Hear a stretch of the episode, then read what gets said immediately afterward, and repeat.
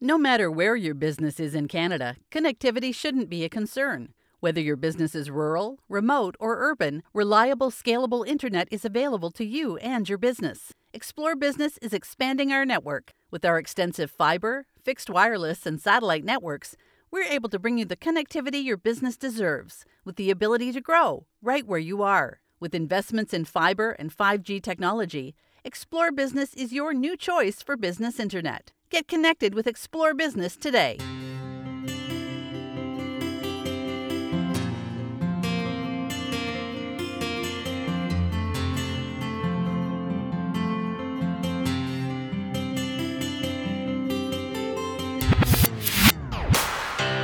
Are you ready to clear a new path? Welcome to Clearing a New Path podcast, a space for the underrepresented voices in rural Canada. I'm your host, Shauna Ray. Each episode, we'll speak authentic truth because it's the truth that connects us. We'll examine issues, solutions, and hope outside of the city limits. Clearing a New Path podcast is an invitation to listen and learn along with me on the road to building a more united, feminist, anti racist rural Canada, one rooted in diversity and driven by reconciliation. Let's learn together, clearing a new path.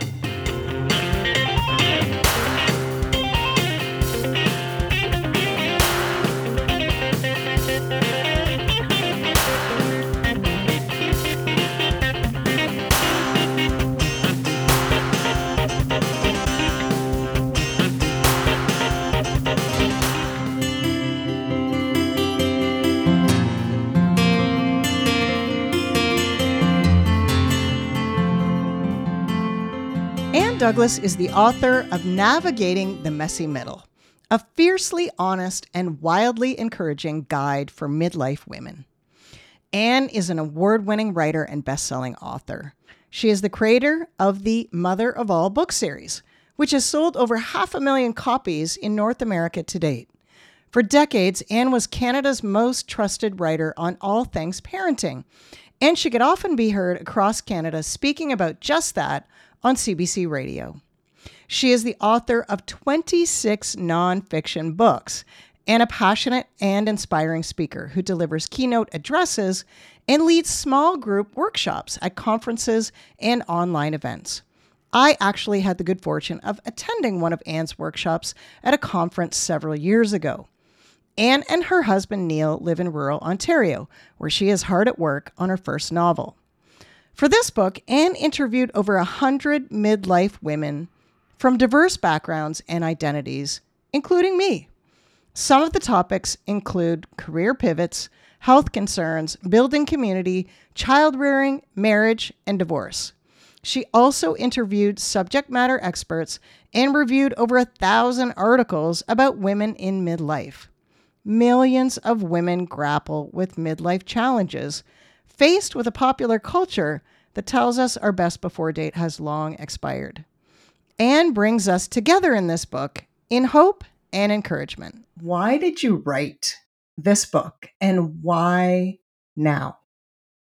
Right. Well, you know, talk about sort of like midlife pivots and and so on, right? My whole career had been about writing about parenting, and my whole life had been focused on raising children. And then who knew? Those people grow up and they move away from home. And um, i started to feel more and more removed from parenting culture. And i think there's a moment you have to realize that you just don't have that in the trenches perspective anymore. So i started to think like you know oh wow now i'm having an identity crisis. What will i do with the rest of my life? And i thought I am fascinated by this life stage. Like, I love the fact that at this point in your life, you have so much lived experience and you're figuring out who you are and you're getting to a place of self acceptance and you're also thinking about the future like what do I want for myself moving forward? Who do I want to be? Who do I want to become? And I thought boy, I bet a lot of other people are having all those kind of questions and conversations in their own head at the same time. So my agent sort of said to me, Have you ever thought about writing a book about sort of midlife? Because she was feeling very midlifey one day, I think. and so we put together a book proposal and shopped it around, and I feel like it landed at the perfect place to uh, to really embrace the idea and run with it. You interviewed over a hundred women for the book and from all over and in all different walks of life, all different circumstances. Why did you do that? Well, I thought it would be really boring to A, write a book just about myself at midlife. Like, how thrilling for people. Ann Douglas's Guide to Midlife. That would have been the most boring book ever published. And even if I just took it like one baby step further and it was all about people exactly like me, that would be incredibly boring too. And I mean, when you're going to invest your life for like for a couple of years intensively working on a project, it has to be, for me at least, it has to be like really creatively interesting and, and inspiring. So there was sort of that intellectual thing. And then the pandemic happened. And then I started questioning all the assumptions and foundations of my entire life. And I feel like it was sort of like a two tiered thing, right? Like there's a lot of self reflection and contemplation and introspection built into midlife, then add to the pandemic all the things that suddenly were shifting in our world in real time. Like, I honestly feel like the first year of the p- pandemic in particular, I have never learned as much during any other year of my life. Maybe the year I learned how to walk and talk when I was a toddler, that might have been an important year too. But other than that, it was just like a, a, year of transformation. So, having these conversations with all of these fascinating women was life enhancing. Like, it was such an untethered time, those early months, right? And I just feel like these conversations kept me grounded in meaning and purpose and talking about the stuff I love talking about all the time. Like, you know, how do we build a better world together? What does that look like for you? What does it look like for me? And how do we hold on the best to the best parts of being human together? So that sounds all very philosophical. And I think it was much more, you know, practical in the conversation in the moment. But I just felt this warm sense of being connected across the miles. And the number of times I've replayed these women's stories in my head, I'll think to myself, oh, yeah, Lori would have said this, or so and so would have said that. Um, so I almost feel like it was being part of a, a virtual sisterhood during it, like a really transformative time in the culture. So I did bake bread like everybody else, but this is going to be the thing I carry out of the pandemic and always remember this time just by having spent so much time researching and writing in this book. It's unique because there are not a lot of books written specifically on and for women in midlife. There's a lack of information out there, and having read it myself, I feel like I can identify so much better with women in completely different life circumstances than myself when did you realize that was happening as you were writing it? Well, right from the get go, I challenged myself to, first of all, seek out women who were very different from myself, and then put out the call to sort of like everybody else I might naturally encounter through my day to day life. Because I realized that if I said, you know, I want to interview 50 women, I know 50 women plus, well, I know like 5,000 women plus that are sort of a lot like me in my circles. Um, and I didn't want to just be in that echo chamber. So, deliberately seeking people out who were maybe a friend of a friend or who I'd encountered in some way over the years was really important to me right from the get go. But then, in terms of appreciating the level of challenge that some people um, deal with, as well as like the deliberate and conscious and amazingly wonderful like life choices. Like I'm thinking of the deliberateness of this one woman who talked about how midlife was going to be her time. And she basically is expanding her capabilities and her skill set so that she can really enjoy this particular chapter in her life. Like, I just loved that sort of mindful sense of purpose. And we all know, like, life has a sense of humor. You know, you can have this plan and life will lob all kinds of curveballs at you, but at least to have thought through it so that you're not just sort of sleepwalking through what can be a really incredible life stage. Like I honestly, I was not really a fan of childhood. I was always very impatient and wanting to get on with my life. I basically wanted to be an adult when I was a kid. And then, of course, like the early hands on years of parenting, those are exhausting years. So then I started looking forward to what would it be like in my life when I had a little more time to myself. And then I arrived at midlife. And of course, I've had, you know, all kinds of challenges like everybody else has. But I really feel like I've come into my own. Like I can look in the mirror every day and say, I like me. I don't care if my hair is standing on end or if it's like in Roseanne, Roseannadanna mode because I'm like a, a big haired person. um, I just I feel good about being at this point in my life and and um, also that sense of connection to other people. You know, like I think that's one of the things about midlife is you're really anchored by your relationship. So I'm lucky enough to have three sisters that I'm very close to, and a really close cousin, and a couple of really close friends. And just seeing that, and I should mention my husband too, I do kind of like him as well. but just as we move forward through this stage of our life, it's so important to sort of like pause and appreciate like the, the, relationships that anchor you and, and in particular friendships with people who've known you for a long time and still keep being your friend. Those people are the best people. You and I come from the same generation. We grew up in the 70s and 80s.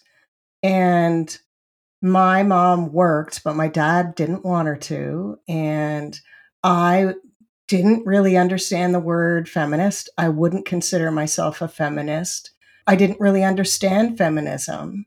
And and now I'm understanding the privilege that I've enjoyed almost all my life because I'm white. And and coming to those realizations at this stage in our lives is so complicated. How do you feel about that? Sometimes I feel embarrassed that I didn't understand until maybe the last five years or so what intersectional feminism even was and why it wasn't just enough to say, let's elect more women or let's, you know, let's create opportunities in the workplace for women as this generic category, not realizing that it's not like there's one one size fits all experience of of being a woman, right? And so beginning to unpack that. And a lot of it has been through my volunteer work. It's been really helpful to be in community with people in very different kinds of circumstances because I remember even like about a decade ago, a fellow I know who is on disability benefits pointed out that whenever we decided to have a community meeting for our volunteer work at a coffee shop, that was a financial hardship for him blew my mind, right? I had never thought of it that way. And even just thinking like over the course of the pandemic, as we saw like, you know, racialized communities and women working in low income, sort of like care providing personal service work things, like the, the elevated levels of risk and illness and death, like it just, it's not an even playing field. And I think the older I get, the more furious I become about injustice. Like I was that kid who used to cry when she was 12 and things were unfair. Like I really wanted the world to be good all the way along. And I think that I had a strong sense of social justice all along the way, but I didn't have the analysis to understand how we all have to come together to sort of like to you know not be divided to unify to um, work for shared goals. But at the same time we can't sort of like whitewash literally everybody's experience by pretending that everybody belongs to a very narrow de- demographic in, in similar circumstances because that's dishonest and it's really harmful to a lot of people so i think at first i responded by feeling embarrassed ashamed guilty really uncomfortable afraid of saying or doing the wrong thing and then this is where self compassion for me really kicks in. Like I did the best I could with the knowledge I had at the, at the time.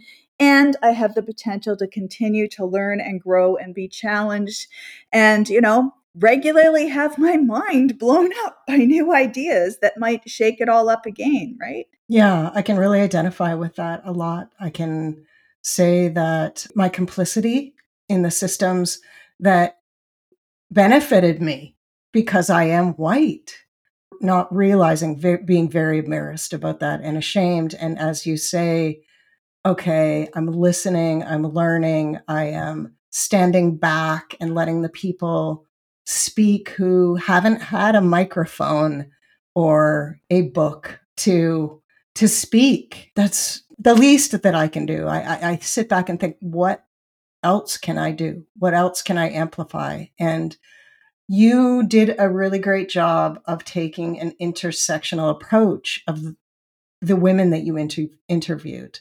Well, I benefited so much from learning that. With some of the conversations I had with a woman who talked a lot about sort of like looking at disability through a lens of figuring out like the white supremacist roots of the pressure she was feeling to perform even while she was ill.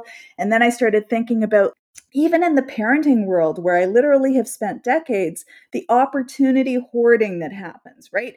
Even with signing up for vaccinations or getting access to masks, there's this network of privileged people who share resources and opportunities with one another.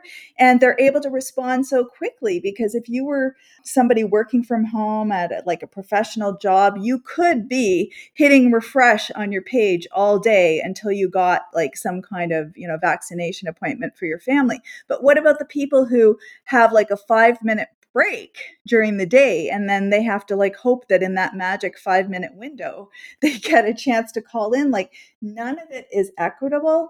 I alternate between feeling very loving and connected to all humanity and then feeling enraged so I guess I, I, one of the things I love about um, midlife is recognizing that you can hold all those emotions at the same time, and that days when I am literally out for a walk, stamping my feet because I am furious at the world, that I don't think that little dark cloud will follow me forever.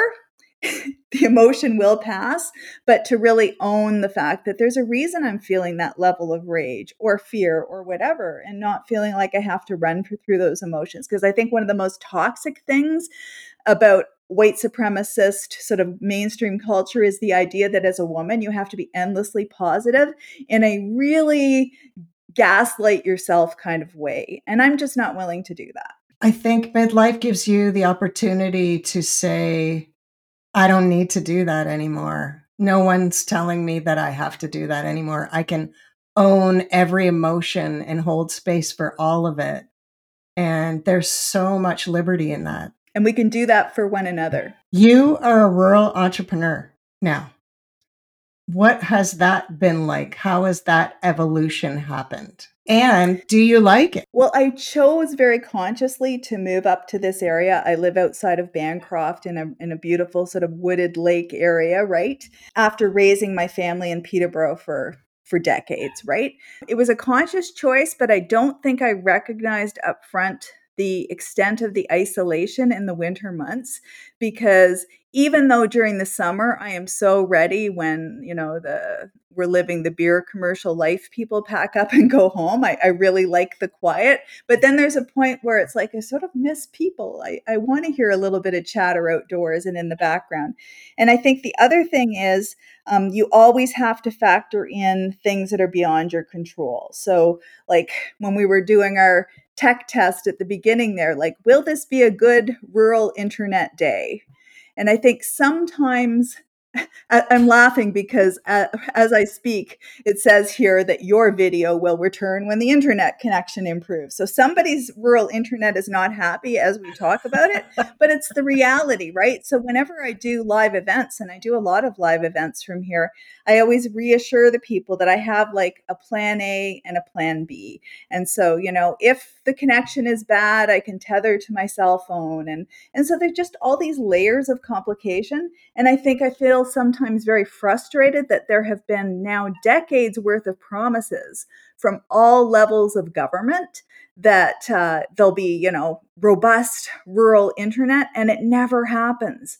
Like every time there's an announcement, I just, I almost laugh, and I don't like to be cynical, but it's very discouraging. So I think that we need we, we need our rural communities to be anchored on solid infrastructure in the way that urban people take for granted.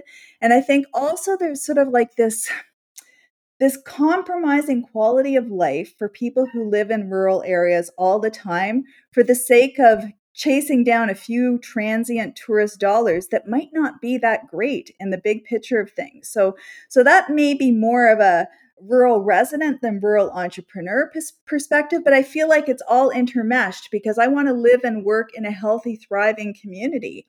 And so I feel like a strong sense of social responsibility to ensure that other people in this community are all able to do well. And this is not a great time for a lot of rural communities. As a resident, how do you find it different from being in a city proper and then perhaps being in a village where you know it is markedly different. There is a huge world of difference. Like when i think when i when i lived in peterborough i was a couple of minutes away from the post office and the bank. So there weren't sort of like you know geographical challenges every time i need to do anything and also just you have like a chamber of commerce that's quite active in a place like Peterborough and you have, you know, business associations and there are just so many different ways to interact with people. Up here you have to be much more conscious and deliberate about forming your relationships.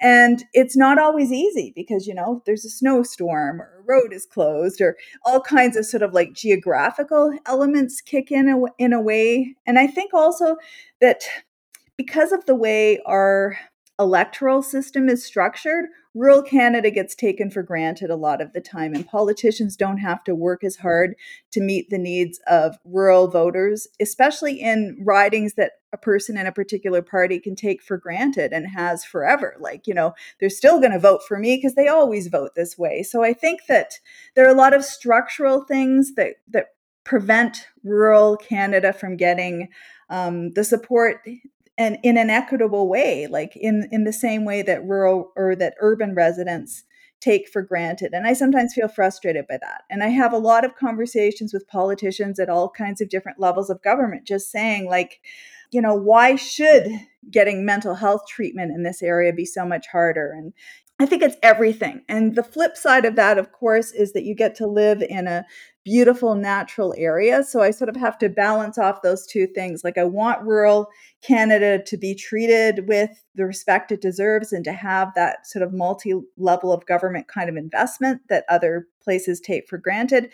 And I also want to preserve the quality of life up here, which some of it is really good. I mean, people who live in rural areas choose to do so, I think, often for a lot of lifestyle reasons.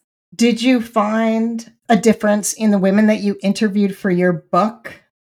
Some that lived rural and some that lived urban. Was there a difference in their experience? There was this one woman who talked about what her daily life is like. And she talked about how she has to literally chop wood and feed it into the like the fire in order to keep her house warm and I, you know i think she has like animals she tends and like just different layers of things that you don't even have to think about in urban areas. So there's definitely that element and also just not coming into the same orbit with your neighbors as often and stuff so you can feel a little more isolated. I know there's been a lot of research over the years of, about like you know the vulnerable of women the vulnerability of women living in rural communities and how if it's a you know a domestic violence situation it can be harder to tap into and find support. So i think that there is that part as well that you can you can feel really isolated, alone in the woods kind of feeling. And I think women in midlife already feel, start to feel invisible. And so when you live in a small community, there's othering of of women after a certain age that the expectation perhaps in the community is to be baking things or you know for community events or hosting things or so many stereotypes, I would say, in specifically a rural community where perhaps people don't have as much exposure to the differences. And there's such a need for those volunteer supports in the absence of a lot of like institutional or government support, right? So if somebody has a house fire, it's the neighbors who have to do a fundraiser for them or help them to rebuild some of their house or whatever in a way that I think like it's not it's not optional or a frill. It's like it's an all hands on deck moment. You've written a lot of books, as you mentioned, about parenting. Have your children had a chance to look at your book? And if so, what do they think? They haven't had a chance to read the midlife one yet because the copies only went in the mail to them last week. Um, but I remember back when uh, one of my earlier books came out, my Parenting Through the Storm book. I remember my son um, Eric cracking open a copy and then posting on Facebook how he was really enjoying this new book I'd written. There was this amazing character named Eric in the book who he was super impressed by. So my kids have a pretty good sense of humor about things like this. And they also trust me to sort of find that sweet spot between saying nothing meaningful and like sp- spilling all the family secrets, right? Because as their mother, I am privy to a lot of knowledge that's not for public consumption. So I've always tried to think, how can I take the essence of an experience and, you know, build commonality or that sense of empathy with other families without being too revealing, right? It's like a fine line thing. So I'll be interested to see what they, you know, have to say about about the midlife book because my kids are now in their mid 20s through their mid 30s. So some of them are only a few years away from midlife. And it must be kind of weird to have a mother writing about a life stage that you're about to, you know, at least approach or see in the distance. What's your advice to women approaching that age? I mean, having spoken to so many women and you did a, a, like a huge amount of research as well there's a lot of great nuggets from experts and other authors What's your advice to women that are approaching this stage in their life? I think to like really filter a lot of those cultural messages because there's so many messages about approaching midlife with a sense of dread. And I hear a lot of fear from women, like that came through in a lot of the conversations. And even specifically with the issue of menopause, I think there's a lot of terror around that. And yet, if you interview people who are on the other side of that life stage, only 5% of women will say that menopause was like a really disruptive force in their life. So I think that lose the doom and gloom narrative and also lose the narrative that says like midlife is magical. It is your time. It is to be all things to yourself. Because unless you're independently wealthy and you're living a charmed life it's not going to be perfect. And i think even if you have all those things in your favor when is life ever perfect? Why would it be perfect suddenly at midlife? So i think the great thing about getting to midlife is that you've you've learned some coping skills along the way. So, like, particularly during the pandemic, there were some days that I would be reading the news and I would think, like, I don't even know how we go on. Like, I just don't even know what we do at this point. And then saying, yeah, but you've been through really tough and scary and stressful things before, and being able to put it in context, I think that is incredibly helpful and something that comes from life experience. And also connecting with like the experiences of generations past. I'm just in the process of reading a memoir of a woman who was born at the beginning of the previous century and she was writing around 1950ish and talking about how everybody was terrified about the way that the pers- like the post world war ii world was coming together and there was a lot of worry about like what was the you know the impact of the nuclear bomb and everything. And i mean when we think about the 1950s the way the culture portrays it it was just like this lovely euphoric time when everybody was carefree. So I, it'll be interesting if we get to live long enough to look at how will the pandemic years be portrayed in culture. Like i'm, I'm sure there'll be a few jokes about the sourdough bread because and the toilet paper hoarding because that was a cultural moment. But what will what will the emotional history of this time be? That's what I find really fascinating. Well, you mentioned memoir and, and that you were reading one. Do you have a memoir yet to write, do you think?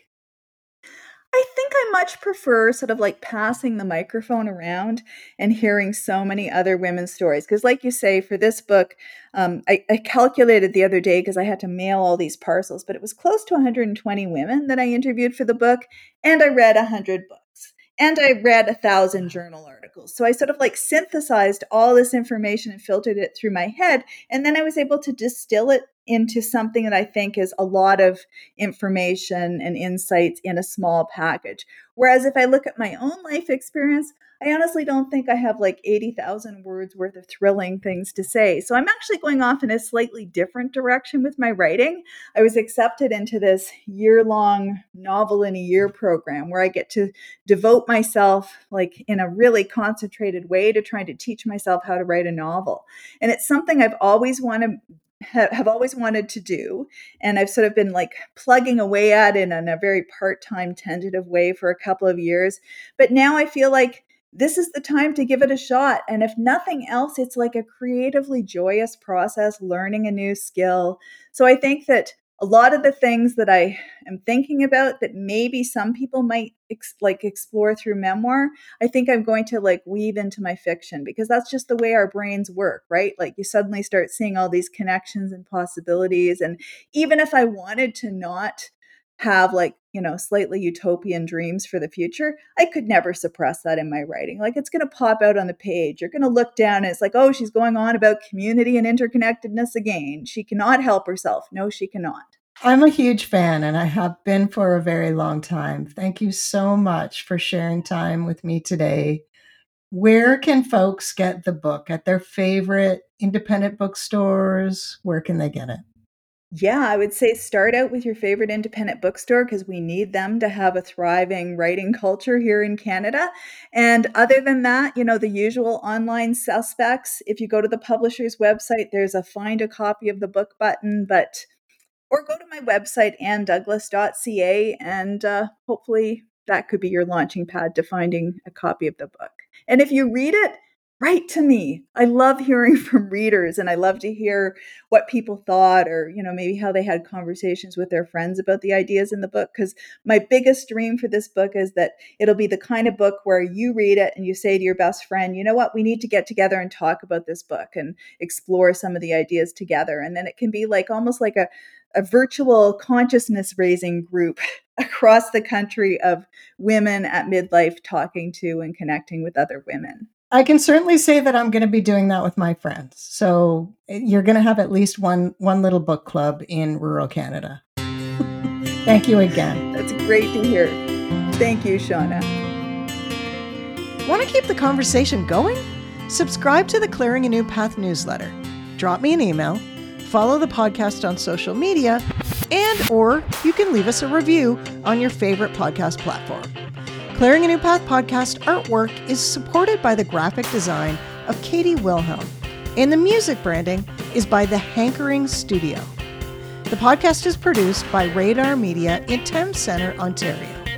It is the traditional territory of the Anishinaabe, Haudenosaunee, and Mississauga or neutral peoples who once used this land as their traditional beaver hunting grounds. The First Nations communities closest to the studio are Chippewa of the Thames First Nation, Oneida Nation of the Thames, Munsee Delaware First Nation, and the Chippewas of Kettle and Stony Point. I will speak to many more people across Turtle Island this season, and as a settler here, I'm committed to deepening understanding of colonialism, the TRC's calls to action, and to reframing responsibilities to land and community. I am grateful to Mother Earth and Creator for the opportunity for love and connection, and to the spirits of the elders and the medicine people who still walk the earth. Until next time,